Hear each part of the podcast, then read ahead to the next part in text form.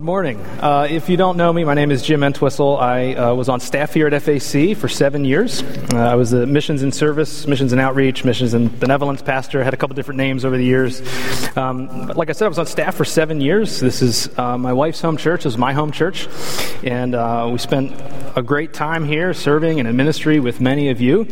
And a couple years ago, God started laying uh, a new call on our lives to um, pursue more leadership. And after prayer and talking with different people uh, in our church family and in our friends within our denomination, we felt that God was calling us to go and plant uh, a church, which is, you know, to start a new work somewhere. And after, you know, talking and figuring out where that was, we ended up in Lehigh Valley, uh, which is up by Allentown, Bethlehem, Easton area. Uh, we actually live in a little town called Nazareth, um, and we're trying to plant a church there.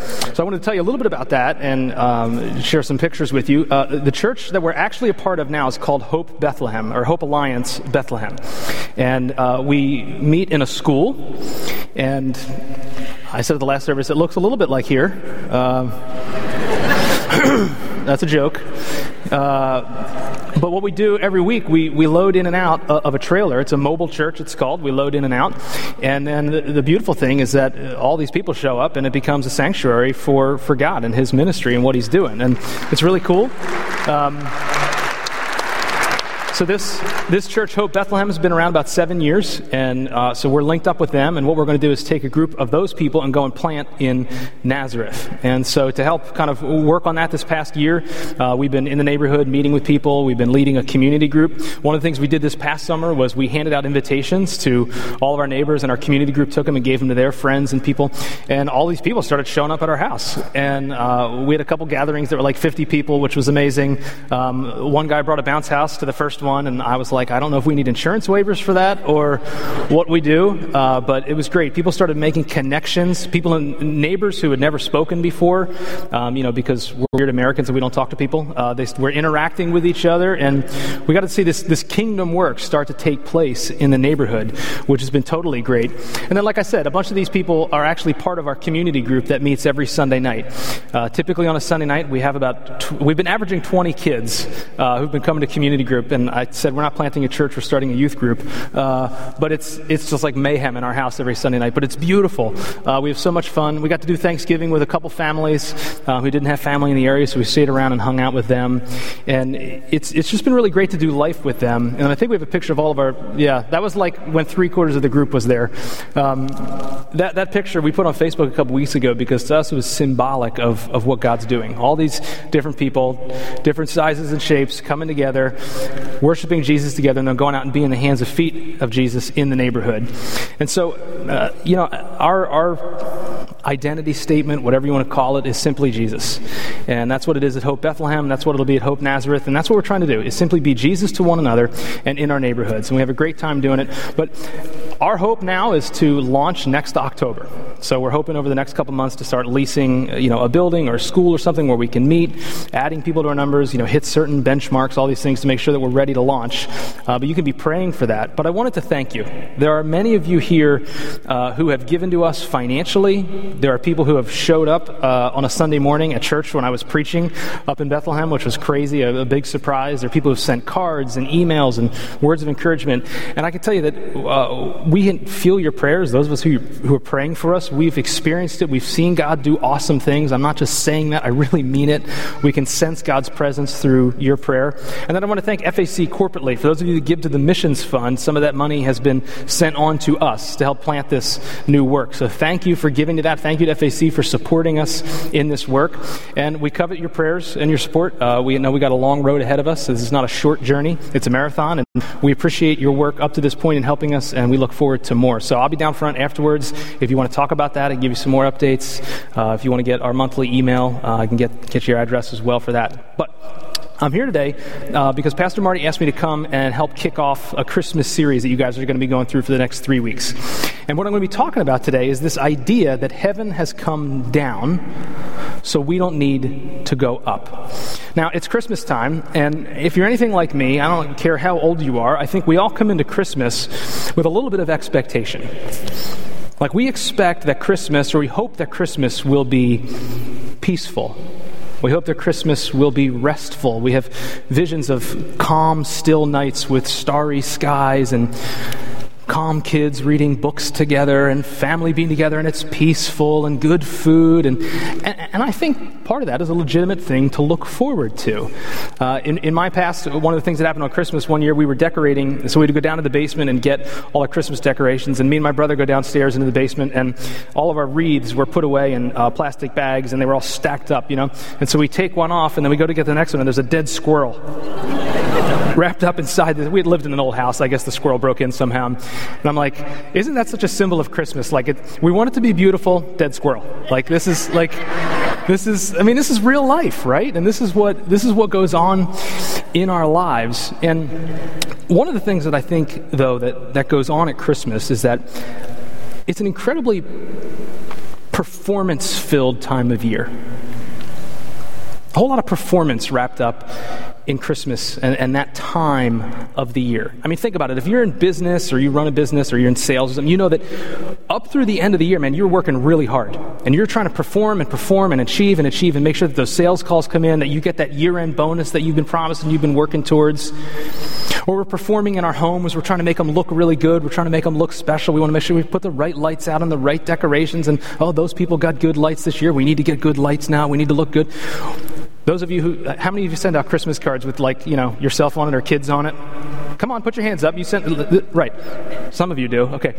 We do. You know that like the Christmas cards look good and everybody looks pretty, but you know you had to like threaten your kids to get the picture right. Like, it's a little bit of performance. Like, you know, we're sending this thing out like, oh, look how pretty our family is and it's so great. And we get other people's cards. Oh, look how pretty they are. But we all know that it's chaos. Anyway it's very much a performance based time of year. And, you know, we go hang out with family, and, and everybody's trying to put their best or nobody you know upsets their brother. You know we're trying to perform and look good and act good and make sure that everything's good. And we do it at work and we do it at home. And and then christmas comes and goes and right back into life right? You go to bed christmas night and you're like well that's that back into normal life, right? You go back to work, you go back to school, back into that driven mentality of like, I got to achieve, I got to do, I got to perform, I need to earn, I need to make this thing happen. And I think a little bit of what's what's happening at Christmas time, and I think what happens in all of our lives is that we're desperately trying to recover something that's been lost. We're longing for something that has gone away. And I would say that we're trying to get a little bit of heaven, either go up and grab it or to make it happen here on earth. And we want to experience, we want to, we want to grasp something that has gone away. And the reality that I want to go after today is that what we're longing for, what we're looking for, is God's presence, heaven on earth. And the beauty of Christmas and the, and the story of Christmas is that heaven has come down and we no longer need to strive to go up and get it. Now, to go after this story, uh, to go after this reality, what I'm going to do today is uh, go through sort of the narrative of Scripture. So I didn't put any notes in your bulletin. Uh, you know, there's no points or anything there that you need. I just want you to, to listen and sort of be uh, wrapped up in this story because what I want to show is that God didn't just come for the first time to earth in Jesus at Christmas. That God routinely throughout the narrative of Scripture has gone after his people and said, I love you, I'm coming for you, I love you, I'm coming for you, over and over and over again. So here's where we're going to start, all the way back at creation. In the book of Genesis, the very first book of the Bible, what are the first words? In the beginning. In the beginning. Remember those words. In the beginning. There's nothing.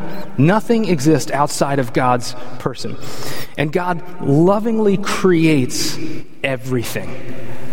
He comes down in a sense and he makes himself smaller, and in his imagination, he, he, he creates this new place and he creates earth. And then it says, he brings light into the darkness and he separates the light and the dark. Remember those words. In the beginning, light and darkness. And he creates animals and water and land, and eventually the, the, the, pinnacle of creation is humanity. He creates man and woman to look like him. They're made in his image, they're image bearers of God. And it's this beautiful picture of God, in a way, becoming small and coming down and being with his, with his uh, creation. And he looks upon his creation and he says, It's good. It is good. And he looks at humanity and he says, It is very good. I love it. It looks like me, like a proud father. He says, I love humanity. And, church, can I tell you, he still does. He still looks at us and he says, I love them. They look like me. I love them.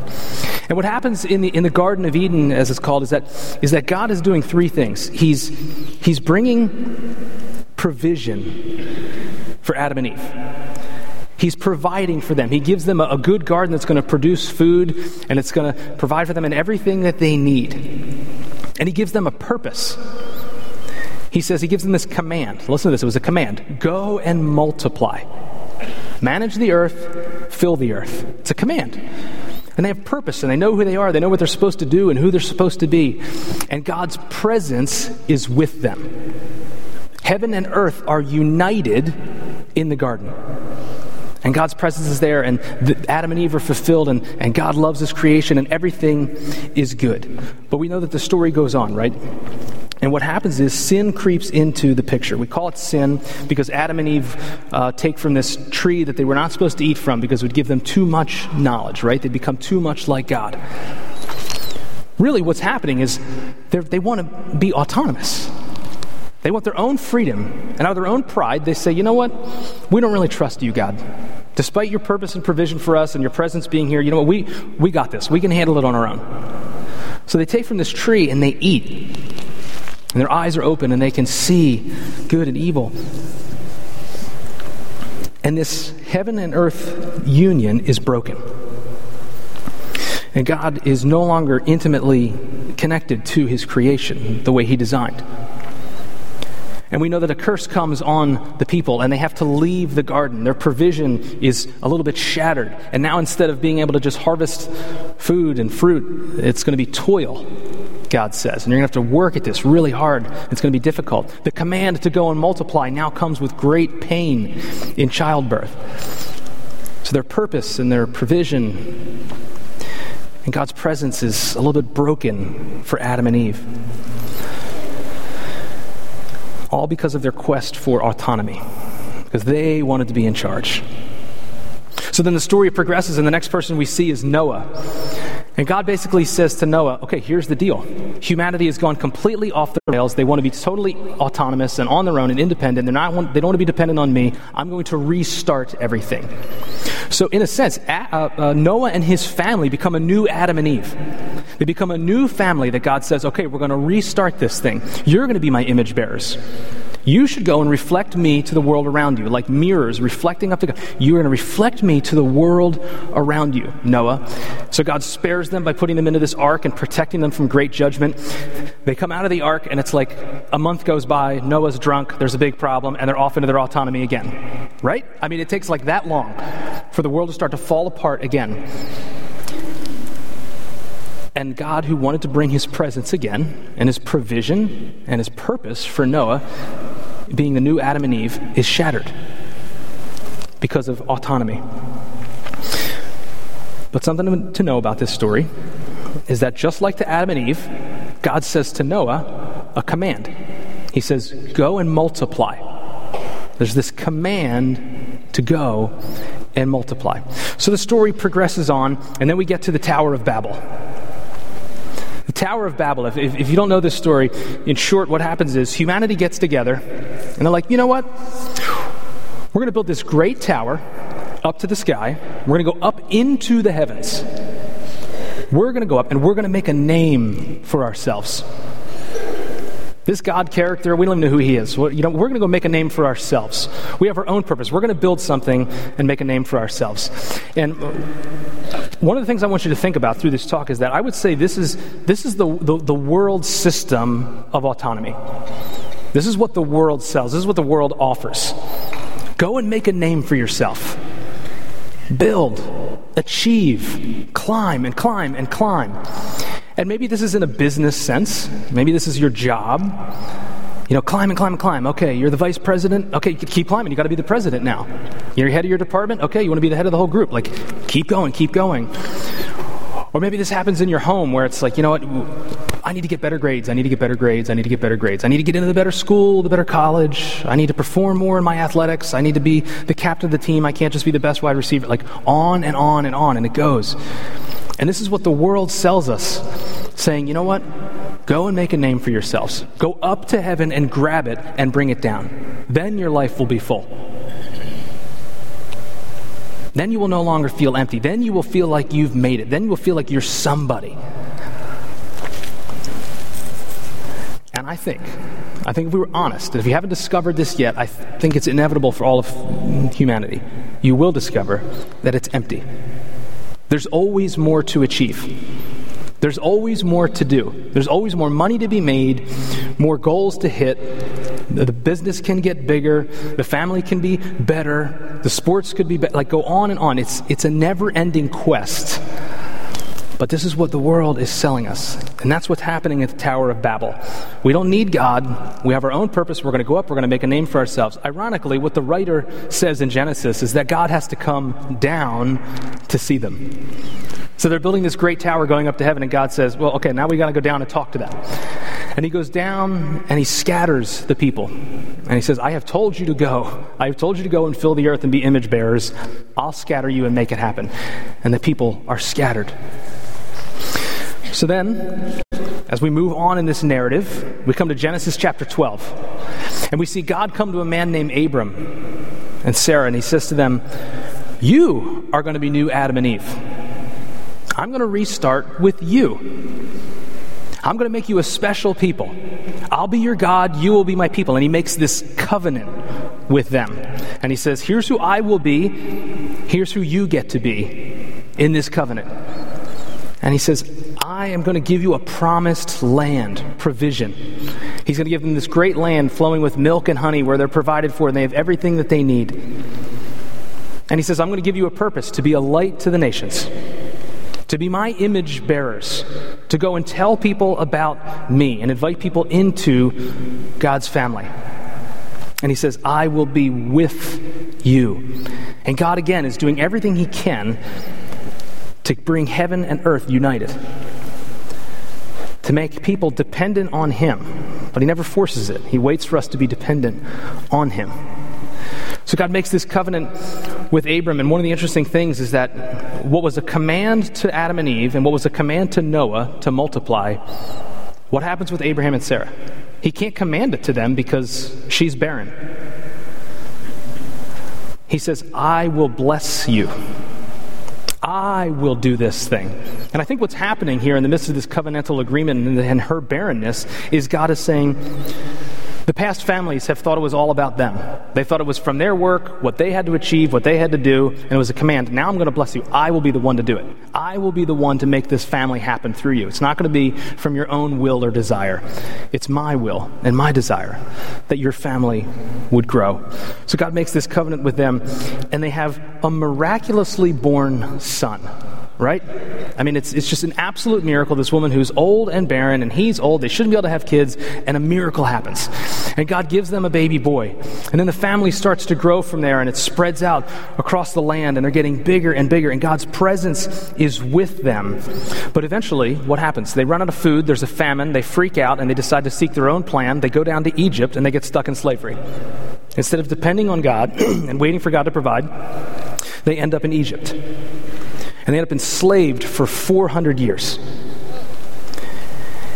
And they're crying out to God, saying, God, where are you? What have you done? Where are you? And God sends a man named Moses. Now, think about Moses' story with me for a second. Moses was born into a slave family. He's a slave child, born into, in, in, you know, enslaved by Egypt. And then he's spared from the hands of, a, of an evil king, an evil Pharaoh, who puts out a decree that says, I want all the boys wiped out because Israel's getting too big and powerful. So when he's a baby, he's spared. His mother saves him by putting him in a basket. And he, long story short, he gets up, he get, ends up in Pharaoh's household. So he's born into slavery, miraculously spared from this decree, ends up in Pharaoh's household, ends up leading Israel out of slavery leads them out of Egypt by God's power to the Red Sea. God comes down again, parts the sea. The people walk through it into freedom. And then they end up at Mount Sinai. Do you remember this story? They get to Mount Sinai, and what does God do? He comes down on the mountain and he gives them the law. Now, this word, this law, this word law is really scary, right? We're like, law, that sounds restrictive, and this sounds bad, and I don't know about that. If you look at what the law was, it was God saying, here's how you can be my people. Here's how you can love God and be with me, and here's how you can love others. That's the fulfillment of the law. It wasn't about restriction, it was about a good life, it was about a full life and he gives them a, a, system of sacrifices. Do you remember this? He tells them, here's what you're going to do. You're going to have peace offerings, you're going to have fellowship offerings. They weren't just blood sacrifices.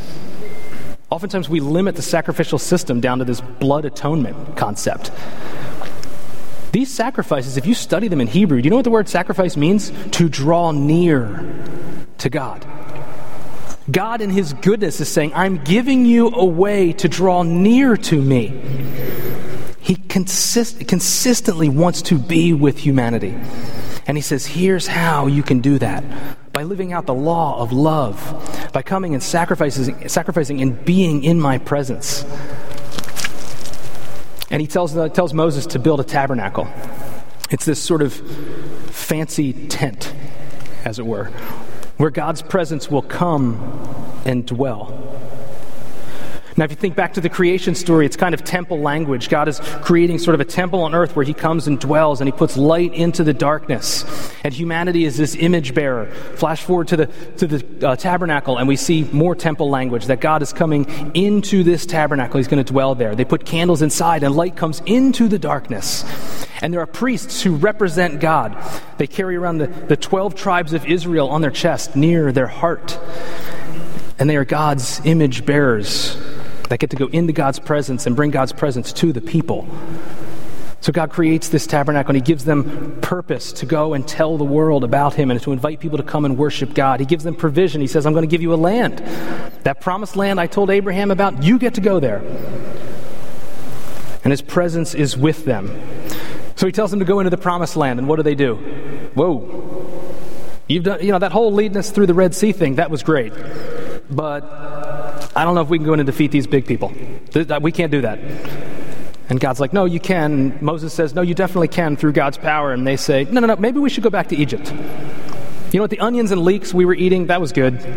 The slavery, that was okay. We'll go back to that.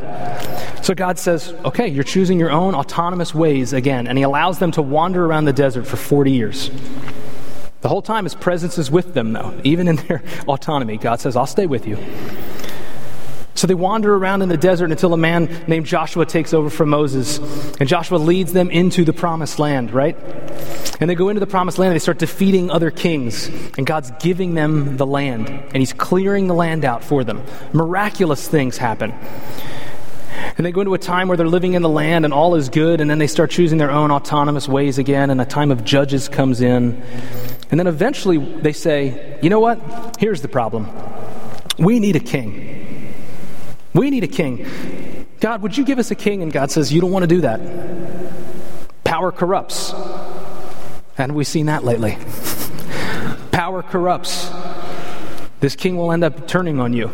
And they say, Nope, we want to be like the rest of the people. So they make this autonomous decision, and God says, Okay, you can have a king.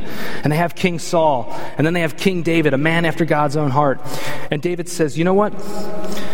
This tabernacle that we've been carting around the desert for 40 years is looking kind of shabby. I think we need to make a temple for God. We need to make a big house. Like David's like, look, I've got a really nice house as the king. God should have a nice house. I'm going to build a temple. And God says, not you. You've got blood on your hands from all of your battles. I'm going to do this through your son Solomon. So Solomon, King Solomon, takes over Israel and he builds this huge temple. It's enormous and it's beautiful and it's covered in gold and jewelry and precious stone and wood. And it says that God's presence comes and fills the temple. So he's no longer in the tabernacle, now he's in the temple. There's a psalm, Psalm 72. If you want to read something this week and maybe some of your Advent reading or you're praying through stuff, I would encourage you to read Psalm 72. Because here's what's happening the kingdom is established, Israel's God's people. They're supposed to be the light to the world. God's presence is coming and dwelling in the temple. People are falling prostrate around it, worshiping Him. They're bringing sacrifices and offerings to Him. And in Psalm 72, it says that the king is supposed to be the image bearer of God. The king is supposed to represent God's justice to the people. The king is supposed to care for the people, make peace for the people, to care for the poor, and to represent God to the people. But then the psalm starts to get prophetic in some ways. It starts to move from what seems like an earthly king to a king that's too good to be true. And he's this perfect king. And you know what it says? This is fascinating to me. It says that this king, who's going to be so good for Israel, other kings are going to come and they're going to worship him. They're going to bring gifts of tribute to him. Kings of Sheba are going to come and bow and worship this king. It's this imagery, this foretelling of what's coming. And so there, Israel is living in this kingdom for a while, and life is good, and then what happens? God's with them. His provision is there. His purpose is for them to tell the world. He's taking care of them. His presence is there. And they say, hmm. And the kings start to go off the rails. And the kings start worshiping themselves. And they say, we're going to make a name for ourselves. They start worshiping idols and pursuing other things and become totally immoral and walking away from God. And God warns them again and again and again through prophets saying, Don't do this, don't do this, don't do this. And eventually, the kingdom is split in half. Part of it gets carted off by Assyria into exile. Part of it gets carted off by Babylon into exile. And the temple is destroyed. And God's presence, Ezekiel says, he sees God's presence leave the temple. And it's this heartbreaking moment where God's presence is gone and God feels far from the people. And the people have been carted off, they've been separated from one another, families have been split apart, they're stuck in different parts of the world. And God's presence is gone, and the people are left all alone to fend for themselves. Choosing their own autonomy has led them to this. But what happens during this time, I think, is something that still happens today. In a moment of God's silence, and waiting for God to do something, the people start scrambling trying to figure out what happened. Where has God gone? Why did He leave me like this? Why am I all alone? Why are we not being protected? Why is God's presence not here? Why did He allow this to happen? And the priests start saying, well, you know what, maybe, maybe we weren't obeying the law well enough. So let's, let's start obeying the law really well. You know what? Let's go beyond it. Let's do tons of right things for God. Let's perform. Let's earn God back in to Israel. And I would call this, instead of the world's way of building the Tower of Babel, making a name for ourselves, this is the religious way. This is religious legalism. This is moralism that says, you know what? If I just perform well enough, God will come back. If I just do enough good things, God's presence will be in my life again. You know what? My kids aren't behaving well enough. I, you know what? I should memorize First John. Then God will bless me with good kids. You know what? Things aren't going well in my life. I better go to church this Christmas. I better be there. Then God's then then God will bless me. I, I need to go to more classes. I need to, I need to do more program stuff, programmatic stuff. That's what, and then God will be happy with me, and then my life will be good. Now, I'm not saying any of those things are bad. Please hear me. Reading the narrative of Scripture, understanding God through prayer, through being you know, in a group with men or women, those are great things. I do them myself. But we fool ourselves into thinking, oh, I can earn this. If I just do well enough doing these godly things, God's presence will come into my life. Church, that's moralism and it's not freedom of the gospel. It's legalism that says, I need to earn this, I need to earn this, I need to earn this. Instead of saying, climb, climb, climb, and build up to heaven, it's saying, well, I'm going to do, do, do, and I'm going to make heaven come down. That's not the gospel. But it's what Israel is doing during this time of silence. They're saying, God left, so we better perform. We better do really well. We better make him like us again. And the whole time he's saying, I don't want your sacrifices he says this I don't want the blood of bulls and goats, I want your heart. Stop being dependent on yourself. Stop you know, pursuing your own autonomy through religious works and to be dependent on me. Respond to me, love me. That's what God wants. So there's these 400 years of silence. The people are waiting and waiting for rescue. And they start rebuilding the temple, thinking if we rebuild the temple, maybe God will come back, and God's presence doesn't return to the second temple. And they wait, and they wait, and they wait. Until after 400 years of waiting on God, He shows up to a little virgin Palestinian girl. Says, Now I'm going to do this new thing through you. You are dependent on me, not seeking your own autonomy. I'm going to bring my presence to earth through you. It's crazy. It's the beautiful story of Christmas, the continuation of God's always wanting to be Emmanuel, God with us, over and over and over again until he shows up to Mary and says, You are going to be part of this story. And think about Jesus' story. He is the image of God, just like Adam and Eve were supposed to be. He's called a new Adam. He's miraculously born. Mary shouldn't have had a baby, neither should Sarah, remember? This is God doing his miracle again, saying, You're going to multiply and fill the earth, but through my miracle. So Jesus is born miraculously. He's born into an enslaved people, an occupied people in Israel. And then the king says, You know what? I feel this threat coming from these, these little boys who are being born. And he says, You need to kill them, just like Pharaoh said. And Jesus' family escapes, and he's protected from this decree. And they come back. We see the story of them in the stable. And who comes? Foreign wise men, foreign kings come. Just like Psalm 72. They come and they bow and they worship this king. And they bring gifts of tribute to this baby. He is God's promise to humanity. He is God's perfect king. Look with me at John 1. If you have your scriptures, you can turn to it. If, if not, that's fine. In John 1, we, we, we see John's telling of Jesus coming to earth. Now, in Matthew and Luke, we get the stories of the Nativity, we get the stories of Jesus, you know, born as a baby in a manger. John jumps right into heavy theology, like right from the beginning. And I would encourage you, to read the book of John. This man is not just you know, an early disciple. This guy is a theologian. He knew his Old Testament theology. Listen to what he says. John 1 1. In the beginning. Isn't that interesting?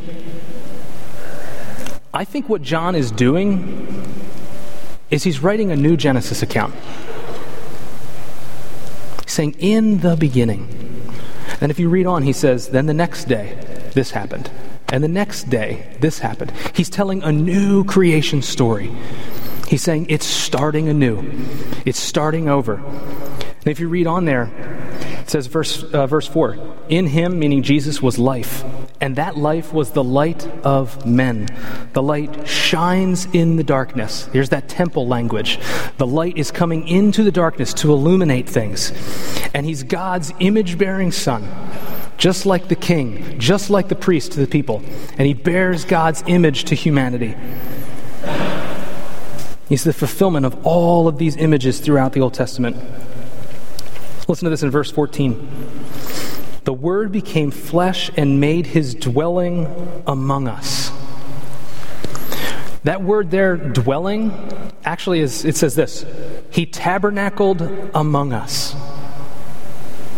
He tabernacled among us. God's presence that was there in the tabernacle, that was there in the temple, that was there at creation, is now here at new creation through Jesus. He comes and he dwells among humanity, and he offers new life that we can be made new as well. And that in Him we can have purpose, that He will provide for us, and that He gives us a purpose of multiplying and making Him known to be His image bearers around the world. It's a beautiful, beautiful picture. One of the things I find fascinating is just how God came down to Moses on Mount Sinai. God comes down through Jesus on the mountain, and he gives this, this great sermon where he says, This is what the law looks like. The Beatitudes, you remember these? Go and do this, go and do this, go and live like this. And it wasn't meant to be a list of rules, just like the law wasn't. It was meant to be the fulfillment of love on earth. And instead of saying you have to live like this to get my presence, he says, because of my presence, you get to live like this. You get to go live this out in the world around you. It's a privilege. It is the full life that Jesus offers us, offers to us as Emmanuel, God with us. And church, I would tell you that we can't earn it. And I know many of you know that. We've been raised as good Protestants, right? We know our doctrine of justification, that we can't earn it. But I think so often we slip back into religion and legalism and say, well, Jesus did this, so I, I better go to church. Jesus did this, I better, I better give 10%. Jesus did this, I better memorize my Bible. I better do all these things so that He loves me. You can't do anything to make God love you any more than He already does. He has demonstrated it over and over and over again through the scriptures to say, I love you despite the fact that you're knuckleheads right? Over and over and over again. I love you despite you continually choosing autonomy instead of dependence on me. I love you and I want to give you my presence. You can't earn it. You can simply respond in grace filled obedience to say, man, isn't it great that we get to live this life? That we get to read the scriptures, that we get to pray, that we get to give, that we get to serve, that we get to love. That is our purpose that Jesus gives us. And we know that Jesus goes on and this is the, the great sort of, to me, climax of this narrative, is that Jesus goes on, he dies on a cross, he's resurrected, and what does he say to his disciples? Now, go and tell people about me. Go and be my image bearers around the world, and I will give you my spirit. So, the same spirit that filled the tabernacle, that filled the temple, that came in Jesus, he now puts inside of those who call him Lord. You can't get any more, I don't think, any more in union than that. It's no longer a building that we need to go to. It's no longer a place that we need to draw people to. We carry bits of heaven around with us. We carry Jesus around with us and his love around with us. And we get to invite people into that. Can you imagine what the world would look like if Christ followers lived like that? If instead of buying into the rat race mentality that we need to perform, perform, perform, and achieve and achieve and achieve, and we need to be like everybody else, we said, you know what? I live in a different kingdom. I don't need to live into that world anymore. I'm going to work hard. I want to be a responsible Christ follower, but VP, president, whatever, whatever. It's God's kingdom that I'm worried about. Or, probably more importantly, can you imagine if if we lived like we carried around the presence of God with us everywhere that we went and said, Do you want to be a part of this? rather than saying, You know why God's not blessing this country? Because you behave like that. You know, if you would just shape up, if you would just act differently, then maybe God would bless us. Can we remember that we have been blessed, that we have been given the Spirit, that we have been given the love and presence of God, and we get to carry that everywhere that we go and say, Do you want to be a part of this with us? Do you want to come and experience God in this way? Be a radically different world. Our politics would be different, our businesses would be different, our families would be different if we actually believe that God's presence has come down into us through His Spirit. Church, that's the Christmas story. That God has always wanted to bring His presence to earth and routinely has done so time and again, ultimately through His Son Jesus, and then leaving His Spirit as a deposit in our lives, waiting until He returns in fullness again. That's the hope of Christmas this year. Would you pray with me? Father God, thank you, thank you, thank you, thank you for your love for us. That even though we routinely choose our own autonomy, that we, even we routinely choose to live seeking worldly acclaim, trying to be the, the best, trying to make a name for ourselves, even when we do that, you still love us. And thank you that we do not need to earn your love, that you've given it to us freely. the only thing we can do is turn to you in dependence and say thank you. Thank you. I believe you. I believe that Jesus is Lord. That no amount of Bible memorization, no amount of going to church or not would affect your love for us. Help us live in that freedom. Help us remember this Christmas season that we don't need to perform, that we don't need to earn, that we can live in the freedom of the gospel. That Jesus, you have brought heaven to earth, that you have brought God's presence to earth, and He lives inside of us by your Spirit. Would you remind us of that hope this Christmas? If you've not thought of Jesus in that way before, my friends, I would ask you to consider it. Do you believe? Do you believe that Jesus wants this for you?